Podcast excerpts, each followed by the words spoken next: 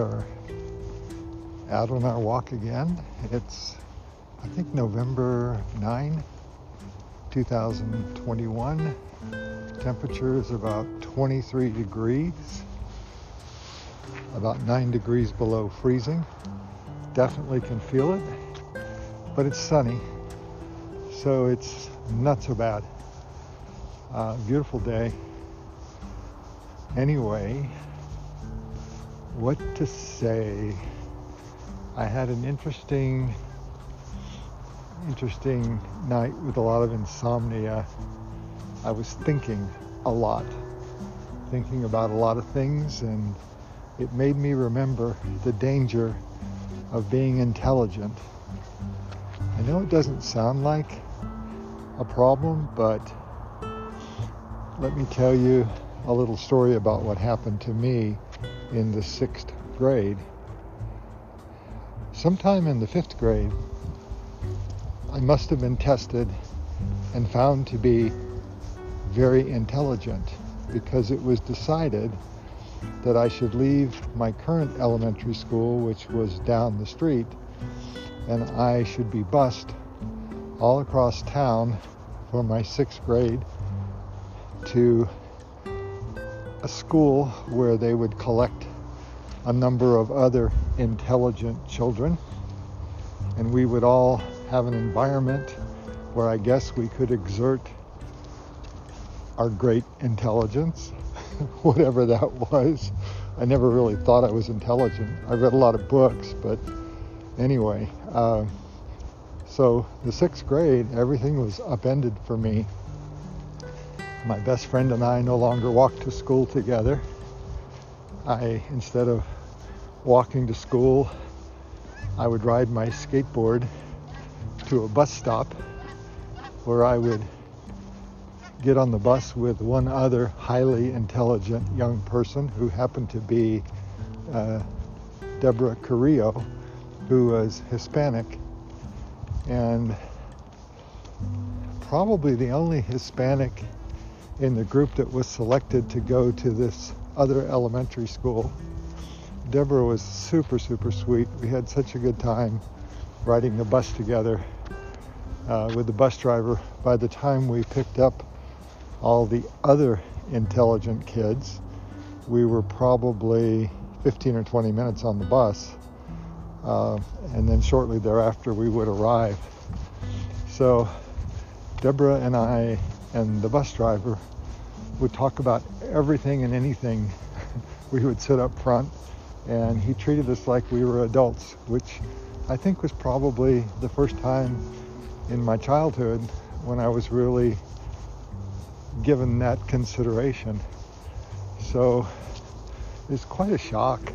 The school that I went to, Sherwood Elementary, uh, was probably 50, 60% Hispanic uh, I lived on the wrong side of the tracks, so a lot of the children I went to, to elementary school with were the children of migrant workers. Um, probably a lot of them were illegal. Uh, many of them spoke very, very poor English. Uh, then fast forward in the sixth grade, I end up with a classroom of 35 mostly white, mostly affluent students.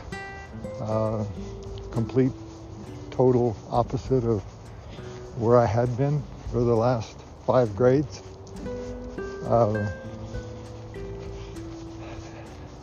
I remember that uh, for the first time I was challenged. We learned something called the new math and I'm not exactly sure what the new math was. It seemed very, very complicated. we were guinea pigs, essentially. Uh, I think they threw whatever and whatever they could at us just to experiment. So, uh, I don't know. The year is kind of vague to me. Uh, in a lot of ways, I remember. I remember that we had a kid in the classroom who was very enamored of the Beatles and wore Beatles clothing, wore his hair like uh, like one of the Beatles, the exact same cut, wore a Beatle jacket. Uh, I remember there was a kid who was very, very shy, who we all made fun of. He was tall and ungainly and shy. And for the only time during my elementary school years, I actually participated in what I would call bullying. And I still have shame to this day for the way I acted with some of my other classmates. I knew it was wrong, but I was trying to I was trying to conform. I was trying to be accepted by everybody else. Uh, anyway, uh, at the end of that year, I still didn't really feel highly intelligent. I guess because I had to work so hard to keep up with all these other kids. But the dangerous thing that happened is that I had nowhere to go after this year of superheated, powerful learning experiences. I was then sent to a junior high school down the street that once again was a large number of students who were Hispanic, uh, Chinese, uh, you know, a lot of people from poor uh, agricultural farm worker type families. Uh, really, really great people. Uh, but the pace of learning was incredibly slow. And because I was so bored, I started acting up in class. I got paddled a lot. Uh, I was just basically on cruise control for two years until I went to high school. Uh, started doing more extracurricular activity just out of sheer boredom. Actually, was in the projectionist club that most people would never even never even think of. At the time, we used projectors when we had movies in school, and we had a group of kids that were trained to run the projectors. It's a very important job. But uh, I think about the years that I wasted after being supercharged by being reduced down to a class environment. It was just the worst kind of educational planning uh, you could imagine. Uh, and, and what a waste of resources. And, you know, I, and at the same time, why would we be singled out? Why wouldn't they spend the money instead to bring up a large number of poor students who did not have a good command of English? You know, why focus why focus on all these lily white kids who already had good intelligence and had the ability to learn and had the resources to learn? Uh, I, I don't know if they still do this sort of thing, but it's, uh, I don't know. It's one of my crazier academic years. But I'll tell you that even after all that, I still don't feel highly intelligent. I feel like I work hard. I feel like I have creative thoughts, creative thought process, creative problem solving.